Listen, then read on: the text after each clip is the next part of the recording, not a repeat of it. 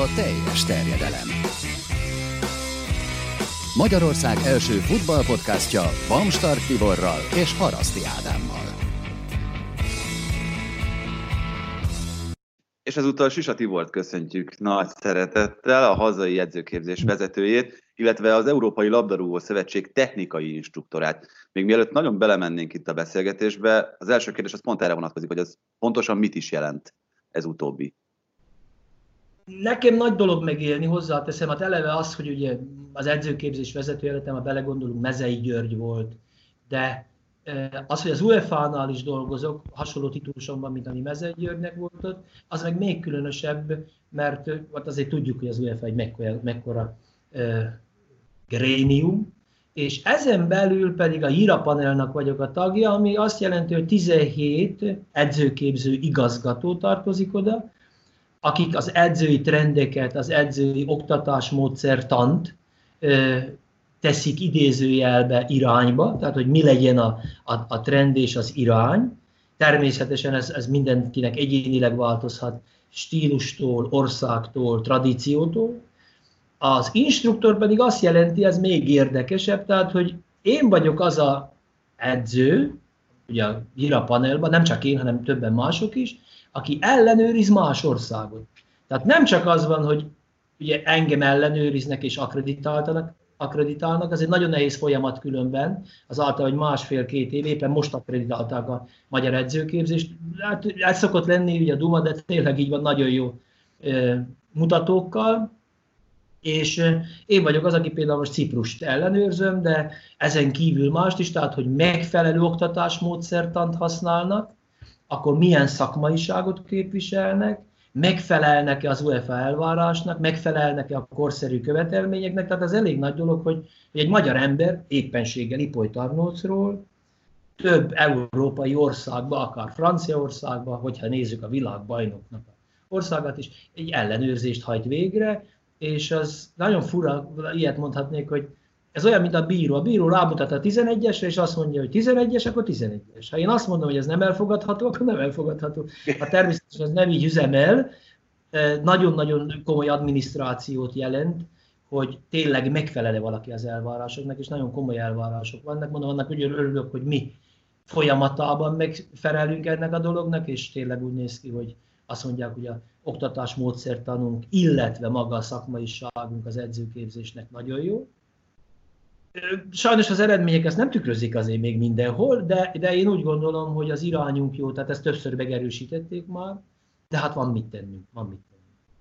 Éppen ezért is szerintem borzasztó fontos és lényeges dolog megtudni azt, hogy egy ilyen kulcspozícióban lévő embernek hogyan is alakult a pályafutása, meg hogy mi van a fejében. Én azt gondolom, hogy akkor, amikor az ön edzőségéről beszélünk úgy általánosságban, akkor kettő megközelítést lehet itt alkalmazni. Az egyik az természetesen a pedagógiai irányból való megközelítés, ami talán én azt gondolom a legfontosabb. A másik pedig a játékos múlt, ugye talán sokan tudják, hogy kapusként is elég hosszú éveket húzott le például Salgótarjánban, tanár úr.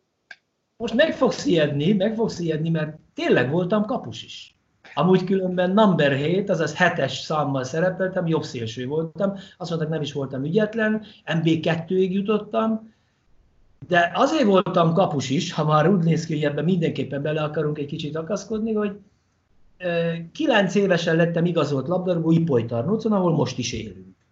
És 12 évesen vittek be Salgótarjánba a sportiskolába, a labdarúgó sportiskolába, és Természetesen, hát nem tudom ezt hogy lehet mondani, de valami ilyesmit lehetne mondani, hogy művész névvel, hétvégén itthon, tehát játszottam a Stécébe, és hétvégén itthon kapusként is, de mezőjátékosként is.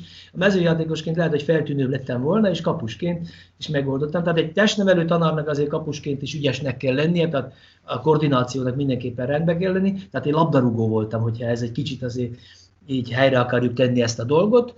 És hát mondom, kapusként is helytaltam. Ha már a kapus, kapuskodás belekevertük. Igen, és ugye itt a gyakorló tanári múlt az nyilván nagyon-nagyon fontos volt. az jutott eszembe itt elsőre, hogy annyira ketté váltak, szétváltak a, a szerepek az edzői pályán is, rengeteg stábtaggal dolgozik. Mindenképpen elvárás a mai helyzetben is az, hogy egy edző, egy jó edző, az legyen jó pedagógus is? Az én hitvallásom szerint igen. Tehát ugye emberekkel foglalkozunk, tehát emberekkel bánni, emberekkel kommunikálni, emberek érzelmeit valamilyen úton, módon fölvenni, azt úgy hívják, hogy empátia.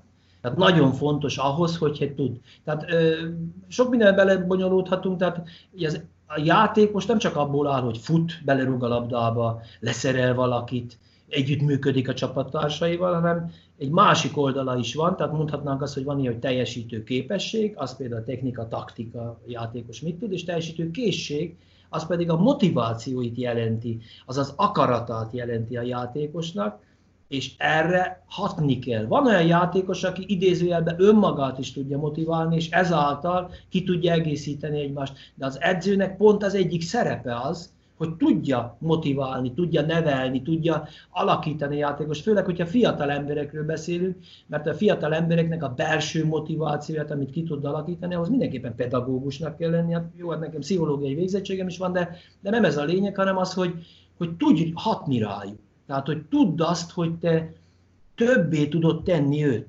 Mert vannak olyan játékosok, én azért lehet, hogy furát mondok, a mi országunk azért különösen jellemző, nagyon sok tehetséges és ügyes gyerek van, de nem biztos, hogy kihozza magából, amit kell.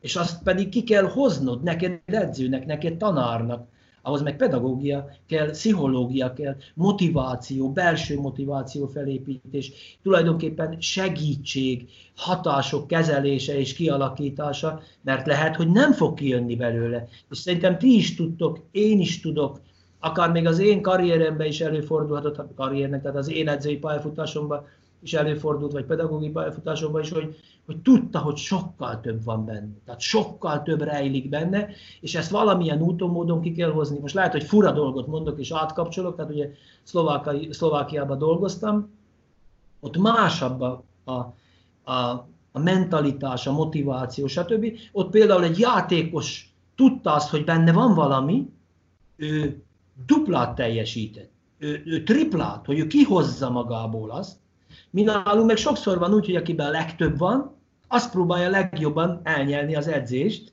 és egy kicsit hátra húzódni, hogy de ez most nehogy véletlenül általánosítson valaki, de ezzel semmi baj nincs, milyenek vagyunk. Nem mindenki természetesen, de azt tudnunk kell, hogy akkor értenünk kell a pedagógiához, meg pszichológiához, hogy kihozzuk a legjobbet belőle. Ez ugyanígy jelenti akár a tanári pályán is, ugyanígy jelenti az edzőképzésben is, hogy igenis kihozni a legjobbat, ez egy nagyon fontos tényező. Mondom, ez nem csak a mi sajátosságunk, tehát az arab világban is dolgoztam, ott meg különösen fontos. Lehet, hogy meglepőt mondok, ha hiszitek, a, a vezetők szinte azt mondták, hogy fanatizáljuk a gyerekeket. Tehát ott egy kicsit másabb kultúra van, másabb világ van, és ezt nagyon fontos neked tanárként, pedagógusként segíteni, támogatni. Természetesen az értékeket szem előtt tartva. Tehát ezt tehát pont ezért kell pedagógusnak lenni, hogy ezt tudni kell. Lehet ösztönből is jó pedagógus valaki, most lehet, hogy fura, amit mondott, hogy a feleségem fantasztikusan jó pedagógiai érzékelje rendelkezik. Én se vagyok rossz szerintem, de nekem több ilyen vörös diplomám is van, tehát én inkább a tanuló típus voltam. És a tanulásból a tapasztalatok gyűjtése révén raktam össze, hogy hogy mit és hogyan lehet, természetesen ugyanazt nem tudod mindenkire. Tehát, hogyha történt egy szituáció, azt nem biztos, hogy egy másik csapatban, másik költözőben, másik osztályteremben is e, ugyanúgy meg kell, de akkor legalább van egy olyan tapasztalatod, ami alapján ki tudod, ki tudod hozni a legjobbat azokból az emberekből, akivel dolgozol. Fontos szavak kerültek szóba, ugye empátia és motiváció, amelyek az élet más területén is azt gondolom, hogy igen komoly jelentőséggel bírnak, de nem tudom, hogy egyrészt ezeket mennyire lehet tanítani, és mennyire tud ez része lenni az edzőképzésnek.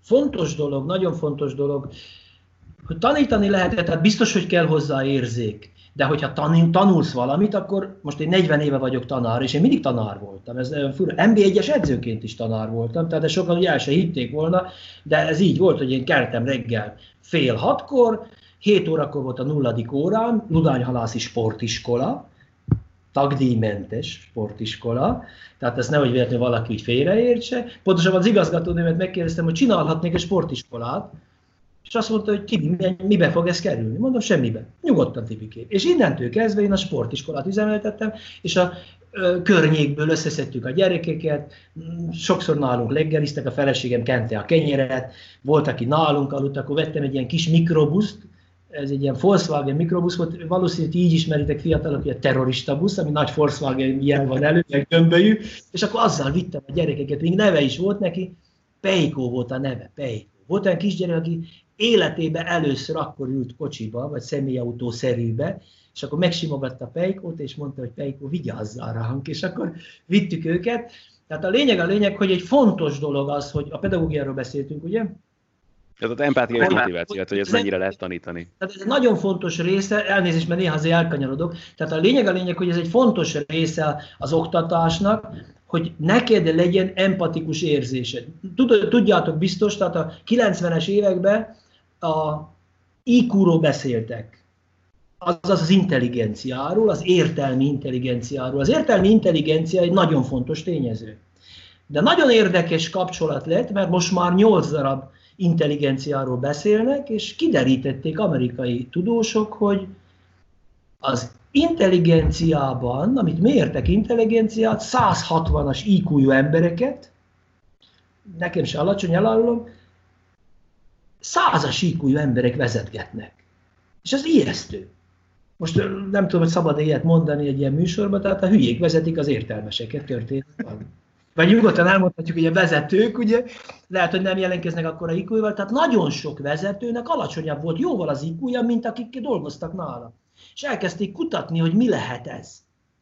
És kiderült, hogy ez az érzelmi intelligencia. Azaz az empatikus érzésed. Azaz, hogy tudsz-e hatással lenni másra, bele tudsz-e bújni másnak a bőrébe, tudod-e, hogy ő most fél, bátorítanod kell, vagy esetleg nagyképű, most beszéljünk költözőről, és akkor egy kicsit vissza kell venned a motivációját, tehát hogy be tud állítani arra a szintre, ami a legjobb neki, tehát tudjátok azt, hogy lehet a motiváció túl magas is, amely ugyanúgy teljesítménycsökkenést hoz, mert mondjuk kapcsoljuk össze nagy képűséggel, de lehet a motiváció alacsony, azaz félelem is, akkor mikor föl kell emelni. De ha te, neked nincs empatikus érzésed, nincs hozzá érzelmi intelligenciád, akkor nem tudod levenni a jeleket. Nem tudod levenni, hogy a játékosaid az öltözőben, a tanteremben, hogy ők most mire gondolnak, ők most mit éreznek. Tehát ha te ezt nem tudod fölvenni, mert nincs érzelmi intelligenciád, akkor nem tudsz rájuk kapcsolódni, azaz nem tudsz nekik segíteni.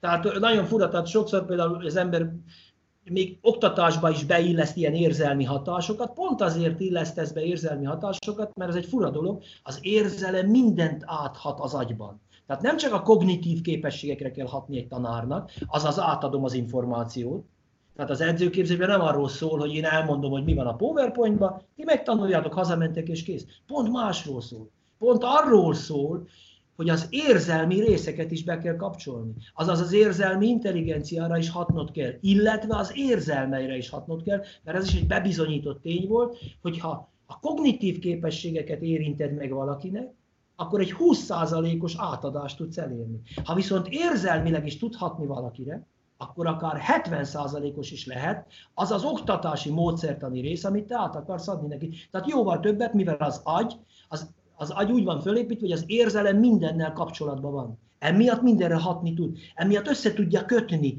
azokat a dolgokat, amiket szeretne az ember, és így sokkal értelmesebben és sokkal összetettebben tudod tanítani, és jobban meg fogja jegyezni. Nem véletlenül van, hú, kalandozunk itt rendesen, de nem baj.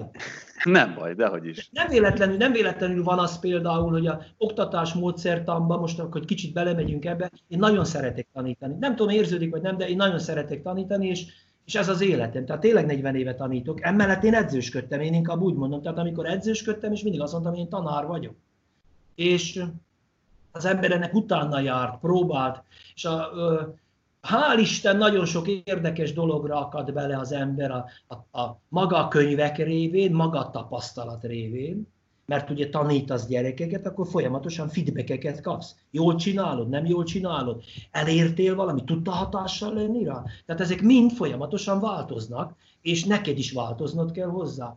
És ehhez kell, ha majd esetleg eszembe juttatok, van egy U betűs történet esetleg, hogyha úgy van, elmondjátok, hogy elmondom nektek, ez egy kuwaiti történet ezzel kapcsolatosan. Tehát a lényeg az, hogy hogy az értelmi intelligenciára érzelemmel is hatással kell lenned, és ezeket valamilyen úton, módon be kell illesztened. Az új oktatás módszertan, ami nem annyira új azért, nehogy véletlenül itt ezt mondjuk, de az ember ugye ezzel foglalkozott, az pontosan azt jelenti, hogy be kell venned a, a, a játékosaidat, be kell venned a hallgatóidat, be kell venned a tanítványaidat arra, hogy, hogy ő is bekapcsolódjon ebbe, mert ha bekapcsolódik valamibe, tehát nem az van, hogy én kiállok eléjük, és frontális oktatásként elmondom nektek, hogy ezt és ezt, hanem csoportmunkákat végzünk, mikrocsoportokat végzünk, úgynevezett valóság alapú oktatást hajtunk végre, ahol a, ahol a tanulóink, a hallgatóink is megoldják a feladatot.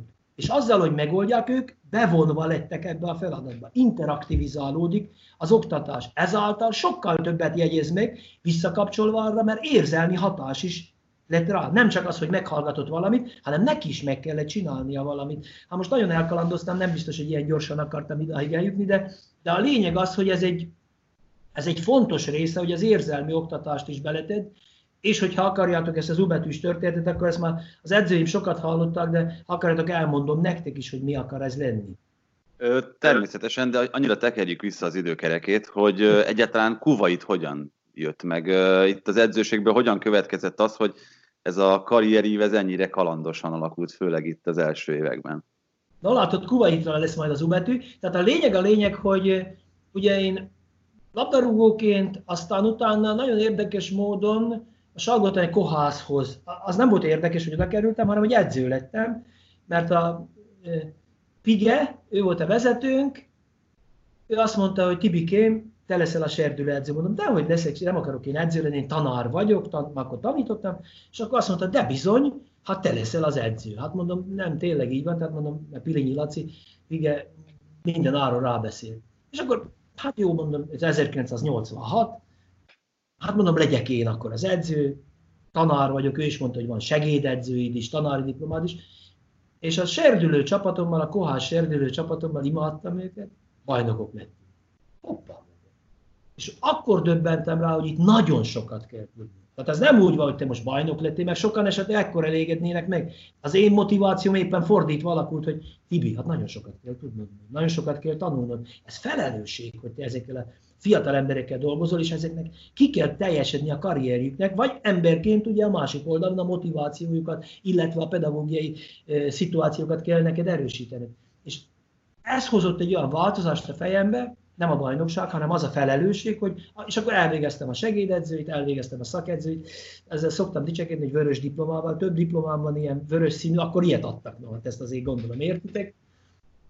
És az ember igyekezett megtanulni mindent, és így elindult ez a dolog, ez, a, ez az edzősködés, és vala, így figyeltek föl rám, hogy a TFN is, hogy vörös diplomás, hogy ki ez a mókamester, és oda vittek az IFI válogatotthoz.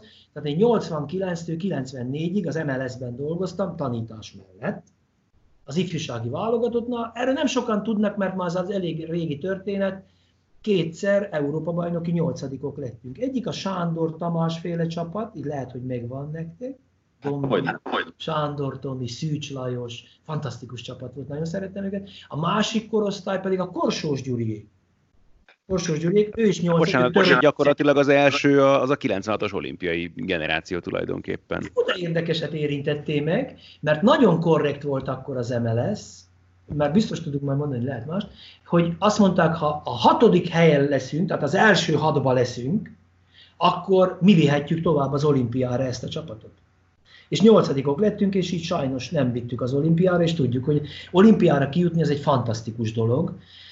Azt biztos tudjátok, hát eh, Nógrád megyébe is több olimpikon is van, és a eh, helyi sportcsarnokban, Salgótarjánban egy márványlapon megvan a nevük, és be van vésve. Tehát ez egy nagyon nagy dolog, tehát például nekem is nagyon nagy motiváció volt, hát nem tudom, marad-e még, hogy olimpiára kijutni. Sikerült Európa-bajnokságra, ugye ezt a kettőt gyorsan mondtam, illetve 2008-ban harmadszor, akkor harmadikok is lettünk, és világbajnokságra is sikerült kijutni, tehát olimpiára kijutni, az csak a olimpiai csapattal lehet, tehát, de a lényeg a lényeg, hogy akkor végül is ez így forgott ez a kerék, és ott kerestek meg, először Katarból kerestek meg, 93-ba, hogy kimennék-e, de ugye a válogatott mellett voltam, tanítottam is, és az ember úgy volt, hogy, hogy, hogy nem. És 94-ben Kuwaitból jött egy, egy ajánlat, és hát nagyon érdekes volt, mert akkor dolgoztam Széchenyi felnőtt, tanítottam Ludány halásziba, és az ifjúsági válogatottnak az edzője voltam. De bocsánat, ez hogyan, hogyan nézett ki 93-ban? Nyilván nem volt még internet, nem volt még ennyire széles a tömegkommunikáció lehetősége, mint ahogyan ez most zajlik. Érkezett egy telefonhívás, vagy, vagy egy postai levél, vagy hogyan, hogyan nézett ez ki akkor? Hát itt teljesen jól látott, tehát tényleg nagyon sok minden nem volt. Tehát az ifi válogatott edzőt kerestek akkor azért még nagyon fura, tehát a magyar edzőknek a 90-es években komoly respektje volt még, az arab világokban különösen, de még azért talán máshol is. Hát azért ne felejtsük el, 80, 80-as években kijutottunk világbajnokságra kétszer, és Európa bajnoki aranyérmes lett Bicskei Bertalan csapata, Mezei György Európa legjobb edzője volt. És a 90-es években egy magyar edzőt kerestek a kuwaiti csapathoz, és próbáltak a válogatott környékén, és akkor így jutottak el hozzám, még a nevet is tudok említeni, Szabó György, aki most az utánpótlás szakmai igazgatója az Újpestnél, őtőle kértem játékos, telefonon fölhívtam őt, Széchenybe voltam edző, ugye tanítottam, és akkor kérdezte azt, hogy figyelj ide, arabok itt vannak, és érdeklődnek magyar edző iránt, aki a válogatottnál dolgozik, és akkor hát mondtam, hogy nem, mert Széchenyi is, meg azt mondta, figyelj, ülj le velem a miattam is, és akkor beszélhetünk. És akkor fölmentem a Novotelbe, ültem le egy ilyen uh, arab idézőjelben menedzserrel, aki keresett ilyen edzőket, edzőt, akkor ugye egyet, és odafordult a kocka, meg sem mondom, hogy milyen számokról szólt, mert most úgy néz ki, mint a pénzéhes lennék, szó sincs róla, mert ne, a fő motiváció nagyon érdekes módon az volt, hogy a fiunkat, Armandót, Hát nem Armando Attila, csak én Diego-ról ugye elneveztem Armandónak, és ráragadt ez a név. Akkor arra gondoltunk, és láttuk a, a rokonainknál is, hogy például az nagyon jó üzemelt, hogyha ha német közegbe tudták tenni a gyereket, és megtanult németül. És még arra gondoltunk, hogy ha angol iskolába járhatna Attila, akkor akár perfekt angol is lehetne. És ez bekövetkezett. A lényeg az, hogy kimentünk Kuwaitba az egész család, több évet kint dolgoztunk, és én edzőként, a feleségem tanított is kint, a fiam meg oda járt iskolába, ugye, először óvodába, és utána pedig iskolába, és, és perfekt angol lett, tehát besikerült ez a dolog, hogy úgy legyen, ahogy, ahogy lenni kell, és rettentő sok hatás ért engemet is, egy teljesen más kultúra, teljesen más szituáció, teljesen más gondolatmenet, de a foci szempontjából is, mert most lehetne az arab focit esetleg degradálni, de elárulom nektek, a világ legjobb edzői voltak ott. Tehát például a kuwaiti szövetségi kapitány valamilyen Lobanovski volt. Hmm. Valeri. Tehát hihetetlen volt, hónapokig ültem a lelátón, és lestem az edzéseit. Vagy például Magyarországon ugye a 90-es évek végén jelent meg a négyvédő zóna védekezés. És én ott kint egy Ketánban dolgozó brazil edzőtől, akit meghívtam többször vacsorázni, elmondta nekem az oktatás módszertanát, a zóna védekezésnek, és hogy kell fölépíteni ezt. Tehát minden héten más edzővel találkoztunk. Egyik héten egy holland edzőre kellett készülnünk, már legközelebb egy bolgár, aztán egy spanyol, majd egy orosz, tehát mindenki más stílusban, más szerkezetben, máshogy játszatta a labdarúgást. Emiatt neked minden héten folyamatosan föl kellett készülnöd valami más dologra, amit téged épített. Tehát én szerintem egy nagyon érdekes iskola volt, és nagyon érdekes tanulási lehetőség volt kint. És ezt, én ennek nagyon örültem, hogy ez így alakult, és hát ez a, ez a Kuwait nekünk nagyon sokat segített ilyen szempontból, most nehogy valaki pénzre gondolja. Itt akkor, amikor arról beszélünk, hogy a motiváció mennyire fontos, az empátia mennyire fontos, akkor szerintem joggal vetődhet fel az a kérdés, hogy Mindezt hogyan lehet úgy átadni, hogy az ember az első pillanatban nem beszél arabul, vagy nem feltétlenül beszéli azt a nyelvet, amit az ottani játékosok beszélnek? Ráérezti erre, mert német nyelvvizsgám volt, úgy mentem ki, hát azt senki nem tudott egy szót sem németül arra felé. Kaptam egy olyan 500 szót arabul, és egy edző kollégámtól, és ezt próbáltam bevetni. És akkor kint rettentő intenzíven elkezdtem angolul, illetve arabul tanulni. látjátok, szeretek kommunikálni, tehát egy tanárnak illik is, meg kell is, meg tényleg úgy szeret. Én szerettem ezt a, ezt a közeget, szeretek olyan emberek közt lenni, ahol csillog a szeme valakinek, ahol tudunk hatással lenni más, ahol, ahol ő is és én is interaktivitásban tudunk lenni a beszéd, a kommunikáció, vagy akár egy tekintet révén is. És hát ott voltam meglőve, hogy németül kihez tudtam volna beszélni, és U17-es csapathoz mentem ki, és nem tudtam megszólalni, és akkor minden nap megtanultam tíz arab szót, illetve kérdeztem. A, a titkos mondatom az volt, hogy sinuháde. Az azt jelenti, hogy mi ez. Tehát mondtak egy szót, és akkor én mondtam, hogy sinuháde. És ők elkezdtek ott mutogatni nekem, hogy mi az, tulajdonképpen eljátszották, hogy a sinuhádi az mi, és leírtam a szótárba. Fonetikusan úgy, ahogy kell, és akkor írtam egy olyan szótárt, ami ami akkor a szótár lett, hogy, hogy most körülbelül egy ilyen 5000 szó van benne, amiben magyar, angol és, és arab szó van. És a lényeg a lényeg, hogy a harmadik évben bekövetkezett ez az arab tudás annyira, még talán ezt úgy közbe kell iktatnom, hogy ugye délbe átmentem a boltba, általában én mentem el vásárolni, és ott ilyen egyiptomi srácok voltak, három egyiptomi srác volt, és mondták egyszer, hogy kapten Sisa, Anna Sufente, Dahal, Jerida. Tehát én láttalak, a, láttalak az újságban, te vagy a Sahel edzője. És ez ott nagy tisztelet volt, nagy megtiszteltetés volt, hogy valaki edző valahol. Esetleg majd arra is, ha akartok rá, kérdezhetek, mert van vélemény.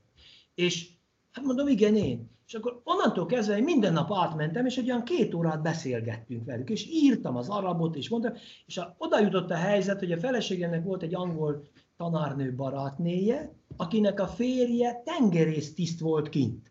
És elhívott engem arabról angolra tengerészeti fordításra. Tehát ez hihetetlen volt még nekem is.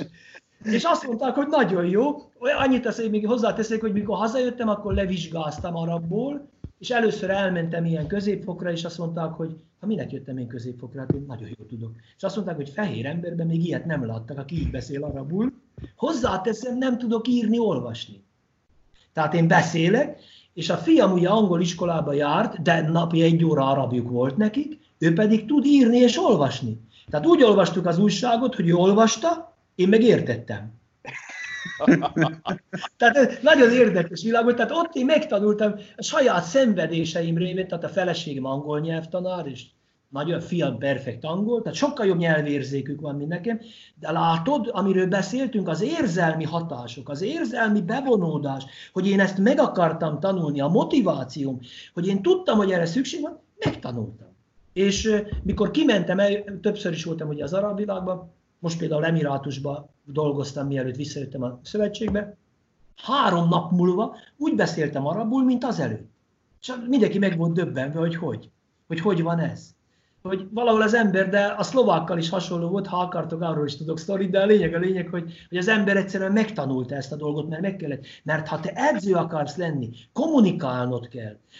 Az egy dolog, hogy fölveszed az érzelmet, de segítened kell, hatással kell lenni a, a játékosaidra, és az nem csak az, hogy mennyit fussál, hogy hogyan rúgjál, hanem az, hogy tudjál neki segíteni a motivációba, ahhoz kell tudnod beszélni. Tehát rettentő fontos például, hogy esetleg, ha Magyarországra jön egy külföldi edző, próbálja elsajátítani a nyelvet.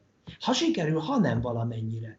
Mert ennélkül ez, ez nem fog menni, hogy te, még a felnőtt csak mert profi foci, de most belegondoltok, folyamatos tolmáccsal mennyire le tud lassulni egy edzés. Például én csinálok egy konferenciát az edzőképzésben, és tolmáccsal csinálom, az dupla idő az például azt mondom, hogy egy óra az előadás, akit idehozok, például volt itt a francia edzőképzés igazgatója, a világbajnok igazgatóját idehoztam, és ő neki tolmácsolást kell, hogy akkor ő egy óra előadásból, az két óra lesz, mert le kell fordítani. Tehát ez az edzésen ugyanígy. Tehát ahhoz, hogy te játéksebességet növelj, ahhoz, hogy te úgy dolgozza, hogy kell, ahhoz azért szerencsés, ha te tudsz nekik abban a pillanatban instrukciót adni, hibát javítani, segíteni, megerősíteni. Nem úgy, hogy szólsz valamit, és a tolmács meg azt mondja, hogy tényleg jó volt. És akkor már rég más szituáció van a mérkőzésen. Tehát én úgy gondolom, hogy ez nagyon sokat segített. Például rettentőre becsülték ezt arab világban, hogy egy szőke fehér ember megtanult arabul. Eleinte, és ez is egy érdekes, mert most erre nem biztos, hogy ki kellett volna kanyarodnunk, de már kikanyarodtam, hogy sokszor mi nálunk előfordul az, hogy ide jön valaki, és abban a pillanatban ő mondja meg, hogy mi van. Ha én dolgoztam ugye Szlovákiában, dolgoztam az arab világban, hát először esélyem nem volt, hogy én megszólaljak.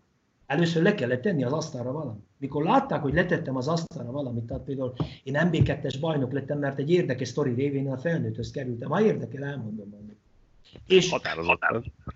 És én ebből, hogy, hogy eredményt tudtam MB2-ből, feljutottam MB1-be, és ott nem estem ki. Nem esett ki a csapat, nem én. Nem esett ki a csapat. Az óriási eredmény volt. Azt mondták, az elnök azt mondta, a világ hetedik csodája. Egy kis beduin csapat, hát most ott a kis csapat az pénzben, az nem kicsi, azért ne szédüljünk el, az más világ, de ettől függetlenül ott nagyon nagy csapatok voltak, nagyon nagy pénzekkel. És és hetedik tudtál lenni, és azt mondták, hogy ez fantasztikus eredmény, és ez összekapcsolódik az egész, hogy te tudsz rájuk hatni, tudsz velük kapcsolatot teremteni, tudsz abba a pillanatban lépni bizonyos szituációkba, a természetesen a labdarúgáshoz érteni kell, az annélkül nem fog menni.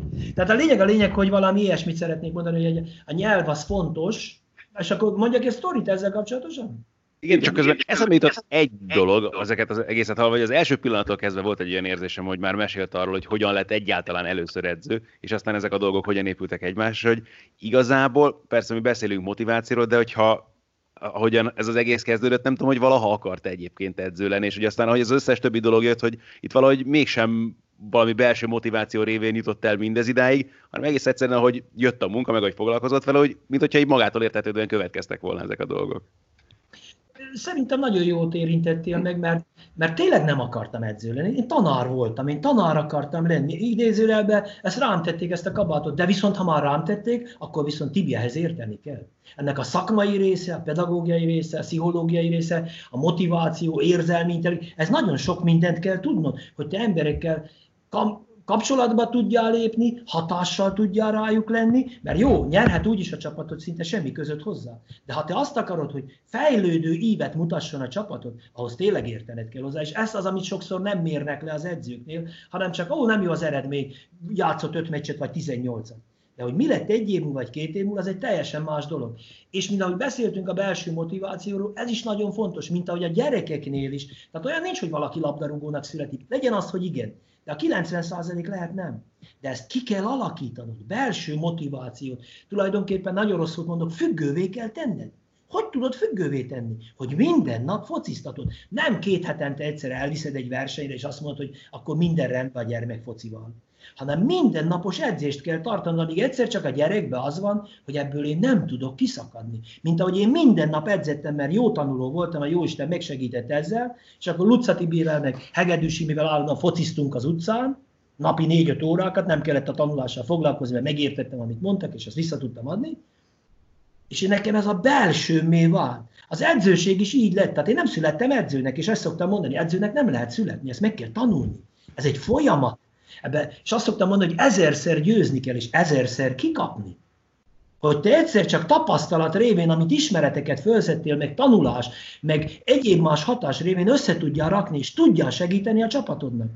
És ez egy ilyen történetté kell, hogy váljon. És amikor én edző lettem, mert rám tették ezt a kabátot idézőjelbe, akkor én azt éreztem, hogy Tibi, ez felelősség. Ez nem úgy van, hogy te most edzős, és még ráadásul bajnok lettem, mindjárt az elején mondhattam volna, hogy jó, de nagyon jó vagyok. A sisinyó. Nem Mourinho a sisi. Tehát nem, szó sincs róla. Hanem akkor jöttem rá, hogy ha Tibi, te ezt akarod csinálni, akkor ennek, akkor jónak kell lenned. Akkor neked ezt ki kell alakítani. Tehát a sportiskola is arról szólt, hogy napi két edzése volt a gyerekeknek. És én nekem ott kellett lennem, nekik ott kellett lenni, és onnantól kezdve nem lehetett elüldözni őket az edzésről. Hát volt olyan, sose felejtem el, 5 óra 30 perc, és kopog valami az ablakomon. Télen mínusz 15 fok kint. Kinyitottam az ablakot, teraszra kilépek, Joki bácsi. Egy kicsi kis gyerek, ilyen szkafanderes sapkába ott állt kint, hóba, mínusz 15 fokba, és mondta, tanár bácsi, mikor lesz az edzés? Hát mondom, Joki, hétkor kezdődik. Azt mondta, hogy hétkor, hát én már azt hittem, hogy jó van akkor, és akkor átvittem őt a tornaterembe, egyik oldalon a takarító néni tanít, dolgozott ugye a, a seprűvel és a Fölmosó ruhá, a másik oldalon mi meg Jokival passzolgattuk. Egyszerűen el se lehetett üldözni. És tényleg így volt, és ez egy fantasztikus nevelési lehetőség, és ebben nem biztos, hogy elkalandozok, de amikor belső motivációja kialakul a gyereknek, tehát igényé válik a labdarúgás, akkor te tudod már alakítani őt, akár fegyelmezni. Tehát volt olyan a sportiskolában, hogy nagyon jó focista volt, de valami rosszat mondott egy tanárnéninek, akkor azt mondtam, két hétig nem jöhetsz edzésre. Ott sírt az öltöző előtt, ott sírt, hogy ő, mondom, nem.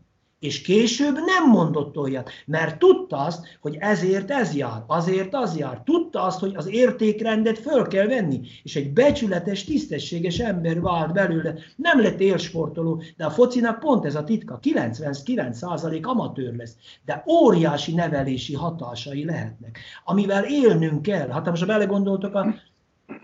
kalandoztam, de hát nem a tiszteletről indulnék el, és utána talán az iskola felé elviszem a beszélgetést.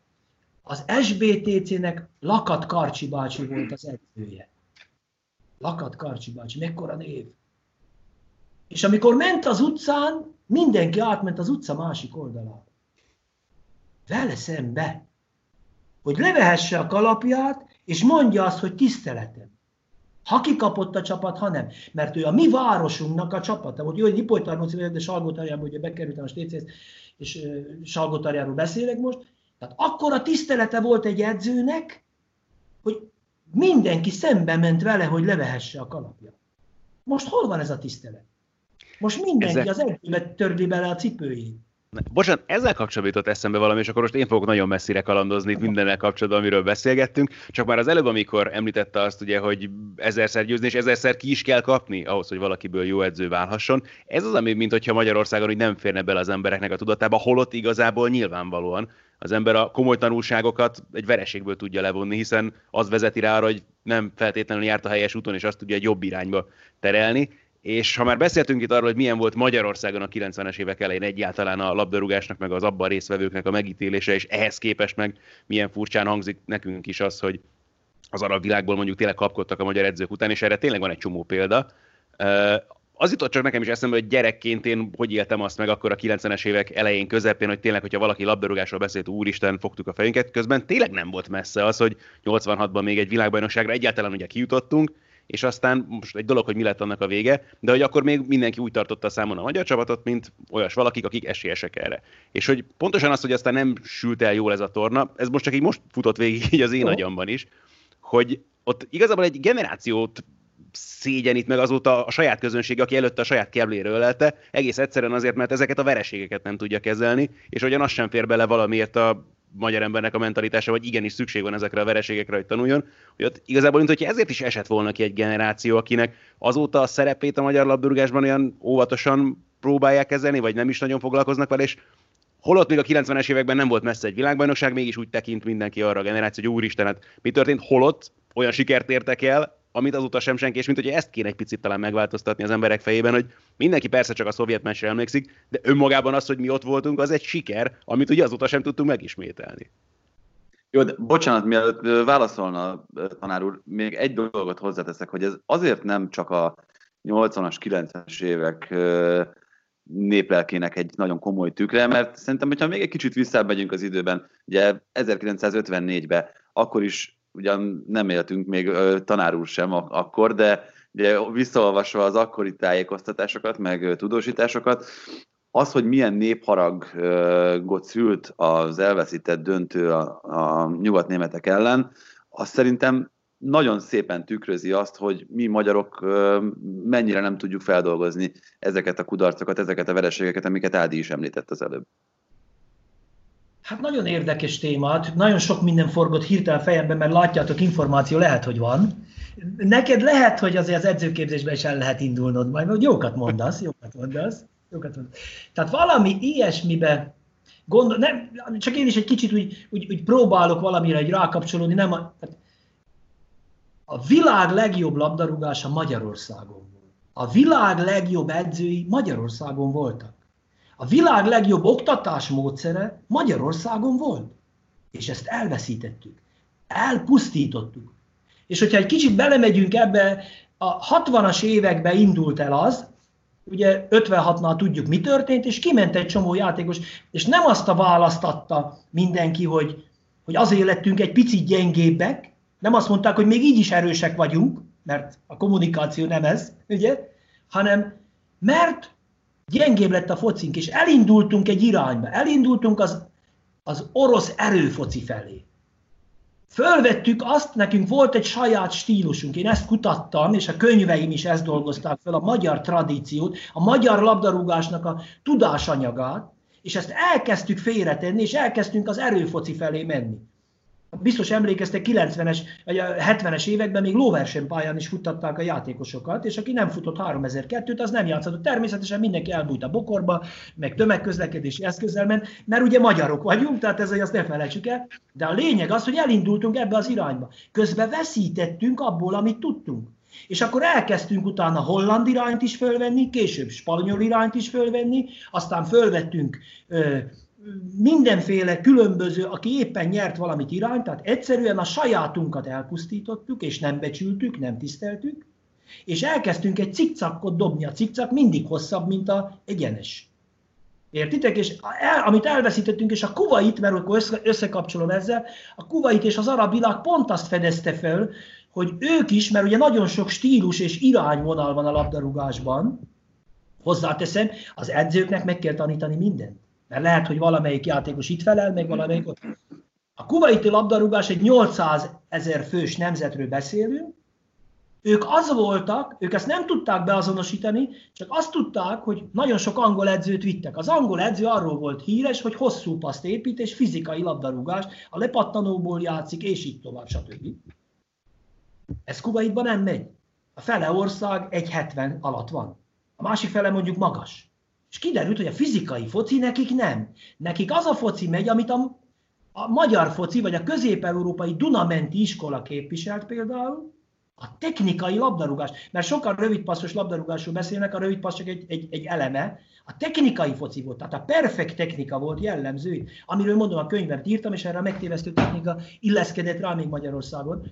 És ez a technikai foci derült ki, hogy az arab világban ér valamit. Lobanovski Ázsia harmadik lett például. Attól függetlenül is mondhatnánk, hogy az orosz focit képviselte, de az összes klub a technikai focit játszotta. Tehát azok az edzők éltek meg, akik ebbe, mivel a technikai focival tudták kompenzálni fizikai képességet egy picit a pár, akár mondjatok Timos nagy nevet is, tehát Messi, nem a világ leggyorsabb játékosa, nem a világ legerősebb, legmagasabbja, de olyan technikai szinten van, amivel ő mindent tud kompenzálni. De ha nem Messi-t mondanánk, mit tudom, Albert Florian se arról volt híres, hogy ő végigszántotta a pályát, de szeme volt minden labdának. Őtőle nem pattant el egy labda se. Puskás, hát most Értitek? Tehát erről volt híres a labdarúgásunk, és ez a labdarúgás elpusztult, elpusztítottuk. És akik tudták, mert nagyon jót mondtál ám különben, hogyha én mutogatok, látjátok, hogy kire mutatok? De én látom. Tehát amikor mondtad, hogy nem adtuk meg a tiszteletet, látjátok, mai edzőknek se. És egyszerűen egy olyan generációt dobtunk ki, aki még esetleg ismerte a magyar labdarúgást. És hoztunk be idegeneket, elkezdtünk másolgatni, elkezdtünk kopizni, és egyszer Barcelonában lett szerelmes mindenki, aztán a Liverpoolban lesz szerelmes mindenki, ott a focit meg kell tanítani, és annak megvannak az alapjai. Ehhez érteni kell. Nem csak a pedagógia jól ez a másik részéről beszélünk most. És ezt eldobtuk. És jön mindig, és jön az új duma, mindig jön ez, hogy Jöjjenek a fiatalok. Igen, jöjjenek a fiatalok. Mink öregek is ezt akarjuk. De ne dobjuk ki a fürdővízzel a gyereket. Hát ne dobjuk ki a tapasztalatot. A labdarúgás nem úgy, vagy elolvasok egy könyvet, meg megnézek egy edzést, meg látok egy gyakorlatot a Barcelonán, azt idehozom, azt azt mondom, hogy ez a játék. Gondolkodó edzők kellenek. Erről voltunk híresek. A magyar amúgy is kreatív. Tehát mi ezt tudtuk, és ezt pusztítottuk el. És most már elkezdtünk gyakorlatba gondolkodni, meg jöjjenek a fiatalok elmélet, holott az idős nélkül ez nem fog menni. Tehát nem lesz, hát, aki bocsánat. És mondok hogy csak, hogy egyet... Mert ez egy fontos dolog nekem például. Én például a Stécébe ugye nevelkedtem, később elkerültem, aztán vissza a Stécéhez, és az edzőm Szojka Ferenc volt. Nem tudom, mondani hm. nektek valamit. Szojka Még Ferenc, közel volt a... 28-szoros válogatott volt az arany csapatban.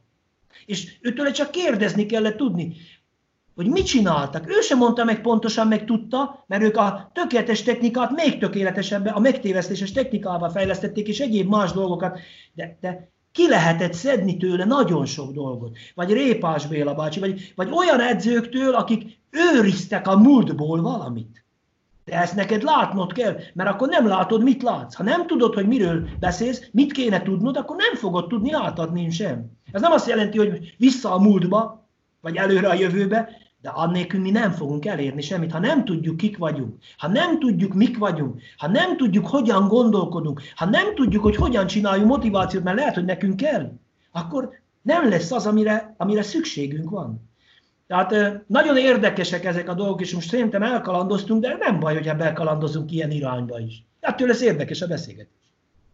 Nem, egyetlen egy dolgot akartam csak itt közbeszúrni, hogy mennyire nem foglalkoztunk a múlttal. Például, ugye, ha jól tudom, akkor 1981-ig Bécsben élt például az a Gutman Béla, aki 1962-ben még beket nyert Puskás Real Madrid ellen a Benficával.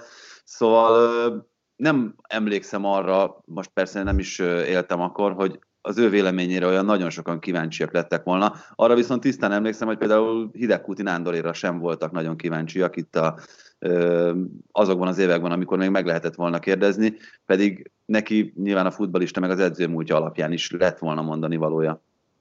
Hát mondom, ti vagy felkészültek vagytok, vagy tudjátok, hogy mit akartok, de a lényeg a lényeg, hogy ez pont erről szól. Ez pontosan erről szól. Hogy nem becsültük meg a tudásunkat, és nem is adtuk át. Hogy ezt miért nem adtuk át, miért, tehát, de hogy na most gondold el azt a szituációt, meg azt mondják, hogy, hogy és én is, én rám is mondhatjátok, mert most én kiadtam három könyvet, egyet egy motivációsat, kettőt pedig a, a magyar labdarúgó tradíciónak a tudás mennyiségéből, még van sajnos több is, ami te is tudjátok, hogy nagyon sok pénzbe kerül egy könyvet létrehozni. Tehát abból neked az életben nem lesz hasznod, csak rá fizetésed lesz. De én se adtam ki előtte, amit csináltam, mert ugye NBA-be dolgoztam, hát NBA-es edző voltam, pupa győzelmem van, ha most itt, itt szépítem, meg mit tudom én, és én nekem soha nem azok a csapatok jutottak, hogy Hawaii DJ napszemüveg. Tehát nekem a szegény csapatok jutottak. Én nagyon örültem ennek. Az iskolám is ez volt, én is az voltam, én ebben jó érzem magam. És én úgy érzem, hogy ebből ki tudok hozni valamit, és nevelőedzőként dolgoztam, és próbáltam bele dolgozni dolgokat. De én se adtam oda a tudásomat. Viszont edzőképző vezetőként teljesen máshogy kell gondolkodnom. Nekem ki kell tennem az asztalra egy, hogy lássák, hogy van-e benne valami, másik, hogy adjak a generációnak valamit, a következő generációnak. De most képzeljétek el, hogy azokat, akiket nem becsültünk meg, beszélték Gutman Béláról például, akik szóba se kerülhettek szinte, ő azt mondja, én most hozzáfogjak, azt évekig írjak egy könyvet, azt adjam oda, úgyhogy még a tisztelet legapróbb jelét se kapom meg. Tehát ez, tiszt, tehát ez egy nagyon összekapcsol dolog. Ez egy nagyon összetett dolog, tehát tényleg változtatnunk kell azon, hogy a tapasztalatokat át kell adni, adatni, ezt föl kell használni, és nem lehet kidobni. Mert ha kidobjuk, az nem jelenik meg még egyszer. És kezdjük előről. És ha megint előről, ez olyan, mint amikor a lépcsőt építünk, két fokot megépítettük, és utána azt mondjuk, ó, jöjjönek a fiatalok, kiássuk a lépcsőt, mert alapozunk is, ugye? És megint csinálunk két fok lépcsőt. És utána megint jön egy új generáció, és megint kezdi előről. Holott, amikor megvan a két lépcsőfok, akkor építsünk arra. Ha ne adj Isten rossz irányba, akkor fordítsuk oldalra egy kicsit. Tehát, hogy tényleg az van, hogy most már el kell, fel kell fedeznünk azt, hogy, hogy egy, egy, egy, összefogás kell ebbe a dologba, hogy, hogy egy együttes tudásmennyiség, hogy tiszteljük meg azokat, akik akarnak valamit ebbe a dologba, hogy, hogy próbáljunk belőle valamit kialakítani, mert ez az összefogás, ez a tisztelet, amiről beszéltem egy, egy lakatkarcsi bácsinál, amire most nem kell szépíteni, nincs meg. De a buszsofőrnek se, az orvosnak se, a tanárnak se, az edzőnek se. És ez egy fontos tényező, aki a gyerekeinkkel foglalkozik, aki a jövő generációval, most ha labdarúgásban is gondolkodunk, azért valahol egy kicsit jobb, nagyobb tisztelet kéne. Tisztelet kéne az idősebbeknek, tisztelet kéne a fiatalabbaknak, mert ez nem fog menni, ha nem történik meg az össze, összefogás, összekapcsolódás, az egymás fölépítése. És egy összefogásról egy történetet mondok, Kuwaitba vagyok kint. U17-es edző, és a vezetőedző Zorán Georgievics egy, egy szerb vezetőedző, aki Belgrádban él.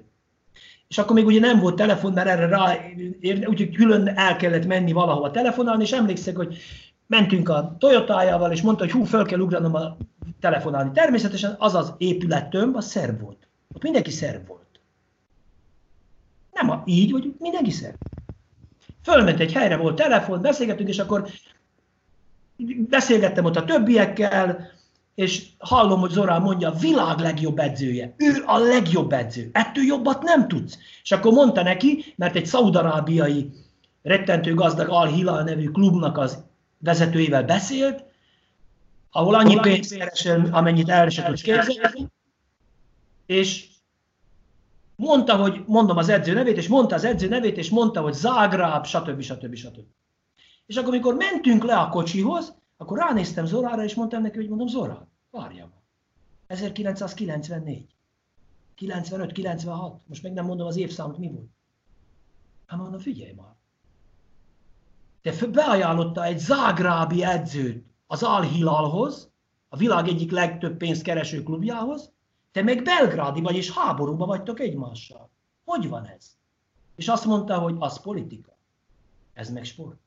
Nekünk össze kell fogni. Egyszer majd ő fog segíteni nekem. Ez az ember 30 évet dolgozott az arab világban.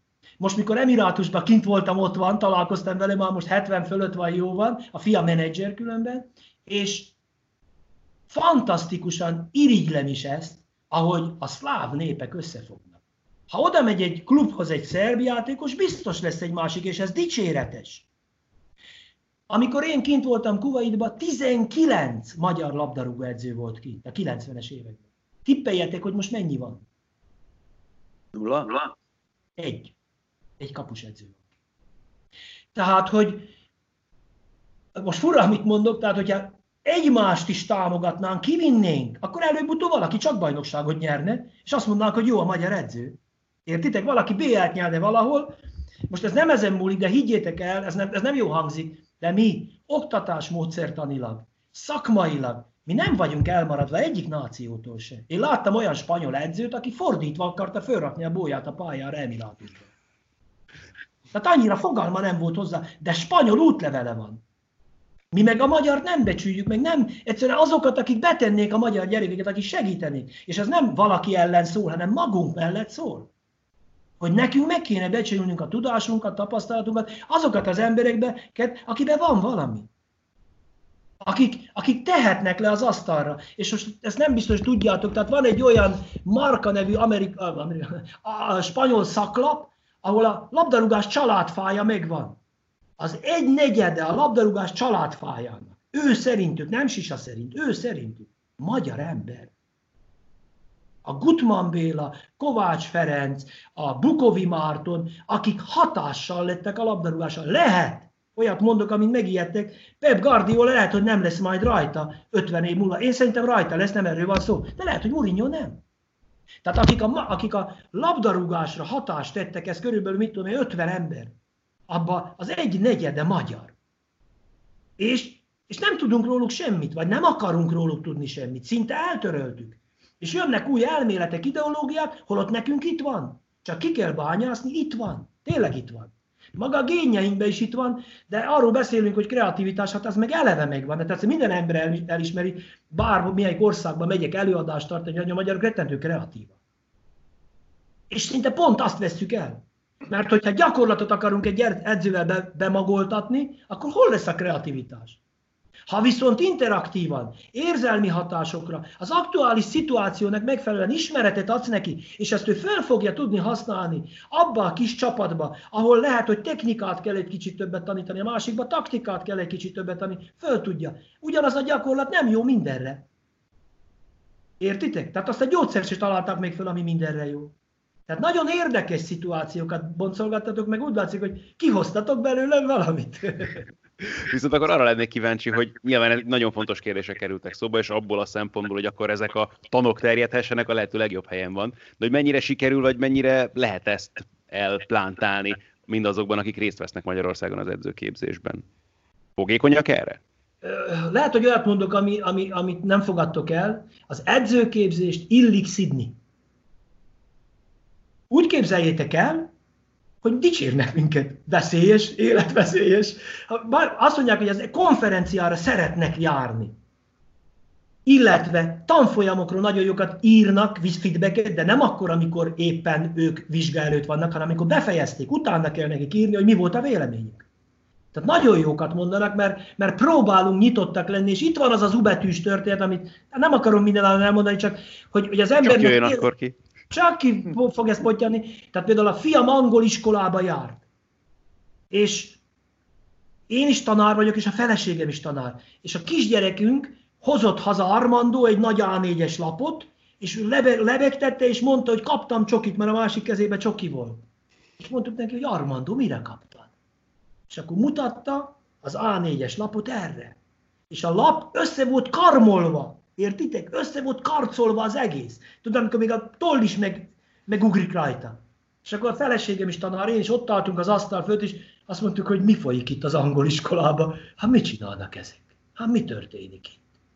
És akkor mondtuk, hogy Atika, hát mégis, akkor mire kaptad? És akkor rámutatott a A4-es lap felső sarkára, és egy gyönyörű ubetű volt. Olyan gyönyörű, amit csak az anyja tud rajzolni.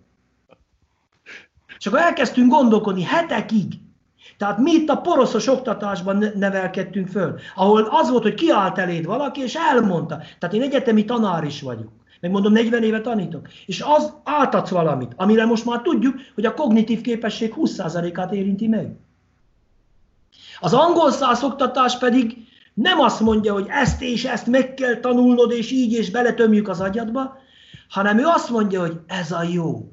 Ilyen legyen a többi. Tehát a pozitív megerősítés mellé rakja a többit. Én is a poroszos oktatásban nőttem föl, sokat kellett változnom. Lekopogom, sikerült. Azt mondják, de tehát, hogy, hogy tényleg hatással legyél valamire, hogy át tud adni azt, amit át kell. És egyre több ügyes edzőt látunk. Ha hiszitek, ha nem. Most akkor mondhatnák ilyen nevet, aztán meg ne ijedjetek, mert nem azt akarom mondani, hogy valami közön, de nálunk végzett. Lőv Zsolt, Kuttor Attila, Szabics Imre. Tehát de én még több ügyeset látok, még több olyan edzőt látok, aki ebbe az új elképzelésbe lubickol. Mert most azt képzeljétek el, hogyha poroszos oktatásba maradsz, vagy csináljuk, az azt jelenti, hogy amit én tudok, az edző, oktató, az átadja a hallgatóknak, elmondja neki, beleönti a fejükbe. Ezt most már tudjuk, hogy 20 százalék. Ha viszont csoportmunkákat csinálok, kis csoportba feladatokat adok, akkor érzelmileg belekapcsolom őket. Ha azt mondom, hogy gyerekek, mi a vélemény, és elkezdünk interaktívan beszélni, mikrocsoportokat, kimegyek a klubokhoz, és ott hajtunk végre oktatást három-négy emberrel. Illetve a csoportmunkában beszélünk róla, feedbackeket adunk. Akkor egyszer csak az lesz, hogy nem csak az van, amit Sisa tud, hanem valamelyik edző, oktató, hallgató ott tud valami fantasztikus dolgot, azt már a többi abban a pillanatban ellopja. A másik is tud valamit, azt is ellopja. És úgy mennek haza a tanfolyamról, hogy nem a sisa agyát szívták le, hanem 25 darab agyat raktak össze. Tehát sokkal több információ és sok minden más hatás alapja lehet. Ezt nem én találtam föl, viszont nagyon régóta csinálom. Tehát amikor 40 éve tanít valaki, már lehet, hogy tud is. Tehát az ember, és hogyha szereti is ez a dolog, meg ez az élete, tehát én az öltözőbe is idézőjelbe tanítottam, tehát biztos hallottatok, nem biztos, hogy hallottatok róla, de így, hogy olvastatok róla valamit. Tehát például motivációs beszédeket tartottam minden egyes péntek délután. Hát erről körül is jelent meg, ugyebár. Igen, igen. Bocsánat, csak közben megint elveszítettük a kamerát. Hogy, hogy sikerül, gyerekek? Hogy sikerül? Megszerezzem nektek? Megvan, megvan, győzelem. jól van, jól van, jól van. Azt néztem, hogy figyeltek. Tehát a lényeg a lényeg, hogy, hogy ez, tehát beszéltünk arról, hogy szakmához kell érteni, de az emberi lélekhez is kell értened. És ha ezt nem fogod tudni, nem tudod ötvözni, nem tudsz összerakni valamit. Tehát én nekem van úgy, amikor az egyetemen is mondom hallgatóknak, hogyha vetitek egy videót, vagy elmondok egy motivációs történetet, akkor ha ezen te nem tudsz sírni, nem, tudod, nem tud nem megérinteni téged, akkor valószínű alacsony az érzelmi intelligenciát. Ha alacsony az érzelmi intelligenciát, nem kell tanárnak menni. Akkor laptopot kell mozgatni, akkor számokat kell összeadni, mert ez egy teljesen más világ. Oda nem kell érzelem. Érzelem nélkül nem fog menni. A foci pedig erről szól. Erről szól. Nagyon-nagyon érdekes filozófiai kérdés, amit közben fogalmazódott meg bennem, ahogy ö, tanár úr éppen erről beszélt. Ö, van egy kollégám, aki kint játszott külföldön hosszú éveken keresztül, és ott is kezdték a, az oktatást a gyermekei, és sokat szoktunk arról beszélni, hogy mennyire különböző, ahogyan itt ön is említette, a magyar megközelítés, meg mondjuk a, a holland megközelítés. Ez esetben és mondta, hogy óvodáskorú volt az egyik gyereke, hazajöttek, és itt kaptak egy listát arról, hogy mi az, ami nem megy a gyereknek, mi az, ami fejlesztésre szorul. Ezt azért tudom, mert én is kaptam ugyanilyet a kislányomról, amikor, amikor óvodás volt, és mondta, hogy ez micsoda marhaság, mert kint arra koncentráltak, hogy viszont nagyon ügyesen énekel, úgyhogy azt kellene fejleszteni. Szóval ez egy nagyon érdekes filozófiai kérdés, hogy melyik az a megközelítés, ami inkább jó, hogy fejlesztjük és erőltessük azt, ami egyébként jól megy, vagy próbáljuk meg a hiányosságainkat pótolni, javítani? Megint jó kérdés volt. Arra vigyázz, hogy nincs fehér meg fekete. Mert valahol mindig ezt akarja, főleg mi nálunk szokott így lenni, öreg edző, fiatal edző, támadó edző, védekező edző, tehát mindig fehér meg feketéről akarnak beszélni. Nincs fehér meg fekete. Rettentő sok színárnyalat van. És hogyha ezt nem látod, nem akarod látni, akkor nagy a baj akkor nem fogsz tudni oktatni, nem fogsz tudni segíteni. Tehát nem egy gyakorlatról szól, hanem gondolkodó edzőkről szól ez a dolog, és hogyha ebbe akarok menni, nagyon fontos az, hogy tudnod kell a tradíciódat, tudnod kell a kultúrádat. Tehát nem biztos, hogy a holland oktatásmódszert egy az egybe ide beszabad illeszteni. Szó sincs róla. Az értékeit lehet, hogy hozzá lehet venni. Tehát tudnod kell, hogy te ki vagy. Tudnod kell, hogy, hogy neked mi a jó. És ez még egyén függő is, nem csak osztályfüggő ráadásul. Tehát ez egy mindenképpen egy fontos összetett dolog. Tehát ezért érteni kell, tényleg érteni kell. Tehát egy biztos, hogy azzal nem fog segíteni a játékosnak, ha pusztítod. Talán mondjak egy példát? Persze. Abszolút. Húha, majdnem a klubot is mondtam. Nem mondom a klubot, mert akkor elkezdtek matekolni, meg lehet, hogy ha valaki ezt megnézi, két ember, akkor elkezd matekolni benne. A hát Kuwait után, illetve rettentő sok pedagógiai, meg pszichológiai, illetve tanulmány után, illetve maga edző és a, és a tanári tapasztalat után, mert ugye az nekem duplázódott állandóan, mert tanítottam is, meg, meg edzésködtem is, és klubban, nb 1 klub, egymás közti játék. Tartom az edzést, és utána, mit tudom én, vége az edzésnek, és leülök, a büfébe ült a a elnököm, nagyon szerettem különben, voltak nagyon jó vezetőim, hozzáteszem. Tudnék mást is, de arra nem. Azt mondja, hogy mondja nekem azt, hogy Tibi, hát e, hogy csinálod, vagy mit, hogy van ez? Hát a, a, a nyakát elvágtam volna. Hát mekkora helyzetet hagyott ki? Hétvégén a Fradival játszunk. Hát hogy lehet ez? A, a csatárunk kihagyja az ordító helyzetet, itt mit csinál hétvégén? És akkor elmeséltem neki az ubetűt, és utána azt mondtam neki, hogy figyelj, én most a csatárnak azt mondtam, hogy nem mondok semmit. Hanem azt mondtam a kapusnak, hogy óriásit védtél. Belerúgta a labdát tulajdonképpen. Óriásit védtél. A csapat meg elkezd akkor gondolkodni. A csapat azt mondja, hogy várjál már, ha nekünk nagyon jó kapusunk van. A legjobb csatárunk nem tudott gólt rúgni neki. A csatár azt mondja, semmi baj nincs, hát ilyen kapusnak hogy rúgnék gólt? És mindenki nyugodt lesz és mindenkinél segítettél valamit. Ez nem azt jelentheti, hogy nem mondasz negatívumot. Azt mondják külön, hogy egy négy arányba, egy nyolc arányba, ez szituáció válogatja. Tehát nincs fehér meg fekete. Csapatfüggő, emberfüggő, de egy biztos, hogy segítened kell a gyerekeknek. Segítened kell a hallgatóidnak. Ha csak állandóan a betonba benyomod, és még teszel is rá a betonból, onnantól kezdve nagyon nehéz lesz kimászni. Tehát valahol építened kell őket. De, mint ahogy mondtad, annak a kritikából lehet viszont a legtöbbet tanulni. De hogyha nyitott lesz valaki, és azt látja, hogy ha még kritika is van, ez nem arról szól, hogy egymást hogyan bántsuk, hanem arról, hogy hogyan építsük, onnantól kezdve ez nagyon jó is lehet. Tehát erre nem tudom azt mondani, hogy ez a jó vagy az a jó, de egy biztos, érteni kell hozzá. Annélkül nem fog menni. Igen, csak mondjuk ezzel a megközelítéssel lehet, hogy mondjuk Puskás Ferencből nem lett volna az a labdarúgó, aki tehát, hogyha a kritikai oldalát vesszük a dolognak, mert ugye vele kapcsolatban mondták azt, hogy minek annak a jobb lábát fejleszteni, akinek ilyen a bal. Tehát ott is az erősségekre koncentrálódott inkább a, az oktatás meg az edukáció. Hát ez természetesen mondom, tehát ez nagyon sok mindentől függ, de belegondolsz a Puskás karrierbe is, 31 évesen a Real Madridnál teljesedett aztán ki.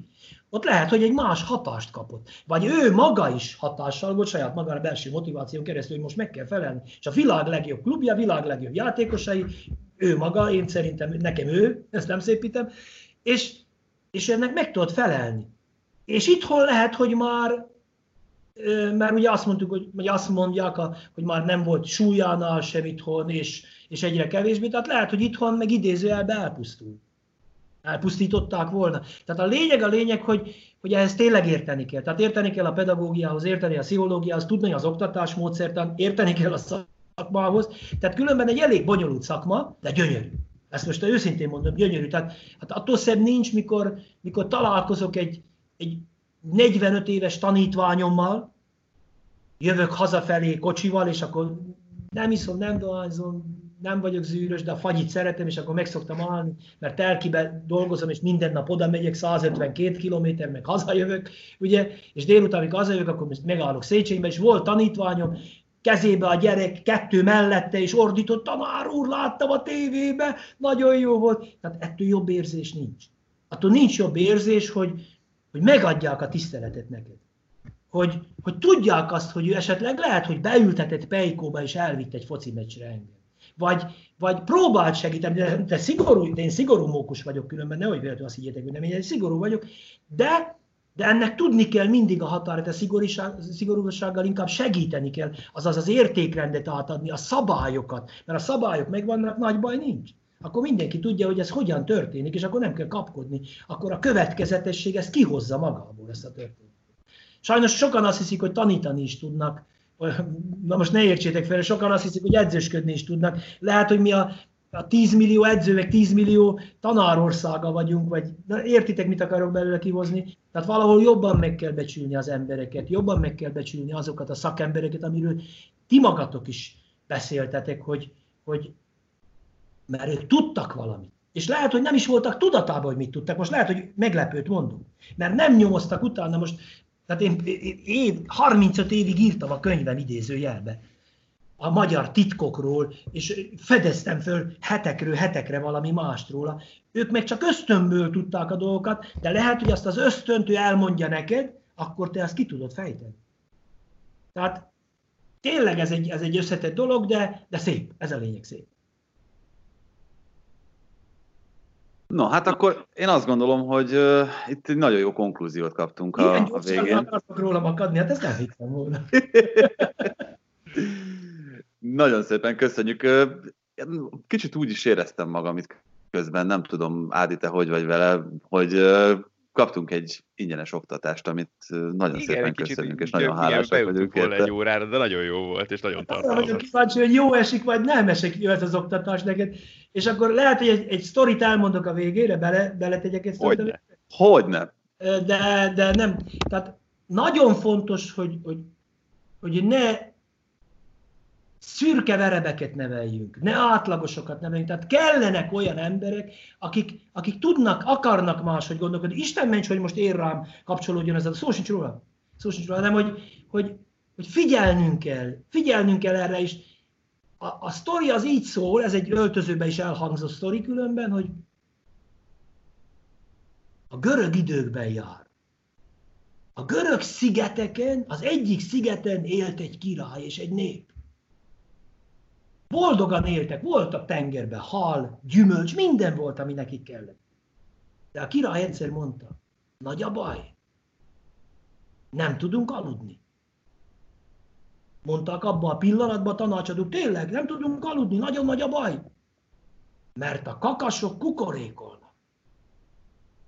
Mondta az első számú tanácsadó abban a pillanatban, vagy inkább kezdjük a harmadiktól, mondta a harmadik tanácsadó. A kakasokat be kell zárni. De mondhatjuk súgónak is. A harmadik számú súgó azt mondta, a kakasokat be kell zárni. Bezárták a kakasokat. De a kakasok úgyis kukorékoltak. Csak nem tudtak aludni délig. Mondta a második számú súgó.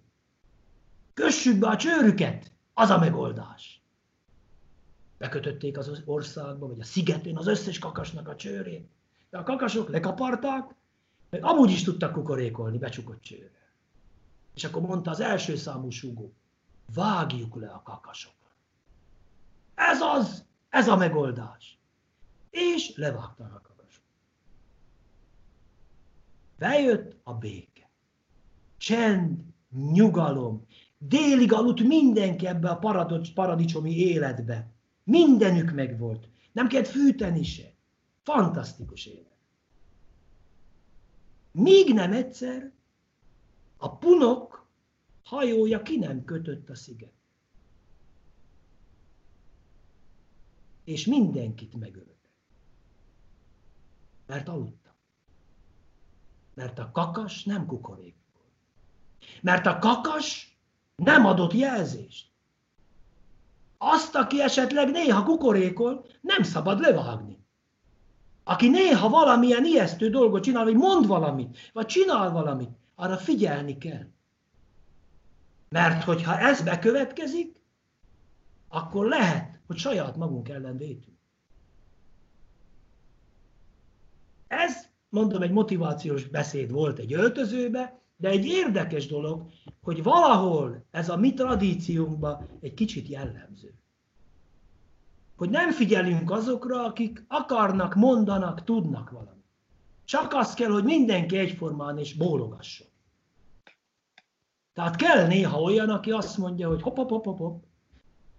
Ezeket meg kell becsülni. Tehát én úgy gondolom, hogy visszakapcsolva arra, hogy ezt ti is látjátok, fiatal emberek vagytok, hogy mi fantasztikus focival rendelkeztünk, hogy hogy tudtuk ezt tönkretenni. Mit csináltunk mi? Egy biztos, hogy a kakasokat levágtuk. Ennyit szeretném mondani. Hát ez nagyon sajnálatos egyébként. Tényleg most így jobban belegondolva, itt a karantén időszakot azt sok esetben arra használtam, hogy hogy egy kicsit próbáltam utána olvasni, meg utána menni itt a magyar edzői múltnak, és ez pont, pont egybecseng azzal, amit tanár úr is emlegetett az előbb. Hát szerintem óriási élmény volt, remélhetőleg azoknak is az lesz, akik meghallgatják, nekünk mindenképpen. Úgyhogy nagyon szépen köszönjük ezt, és további eredményes és jó munkát kívánunk ennek. Köszönöm. És kakasóvást. És kakasóvást, vigyázunk rájuk, remélem, és más is remélem vigyáz rájuk. Ez volt a teljes terjedelem. Magyarország első futballpodcastja Bamstark Tiborral és Haraszti Ádámmal.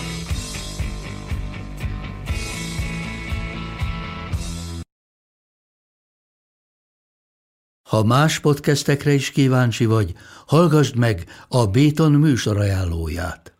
El tudod képzelni, hogy a podcastet, amit éppen most hallgattál, fél év múlva már a mesterséges intelligencia generálja? Mi sem. De ha érdekel, eljött már a gépek lázadása. Hallgass bele az Embertelen podcastbe. Orsós Lajos vagyok, a műsor házigazdája. Egyelőre még élőben. Egyelőre. Fedezzük fel együtt, hogyan ismerkedik, randizik, mesél és vitatkozik Betty és Péter, két teljesen mesterséges intelligencia. Lajos, a podcast címét mond még egyszer, Léci. Oké. Okay. Embertelen podcast.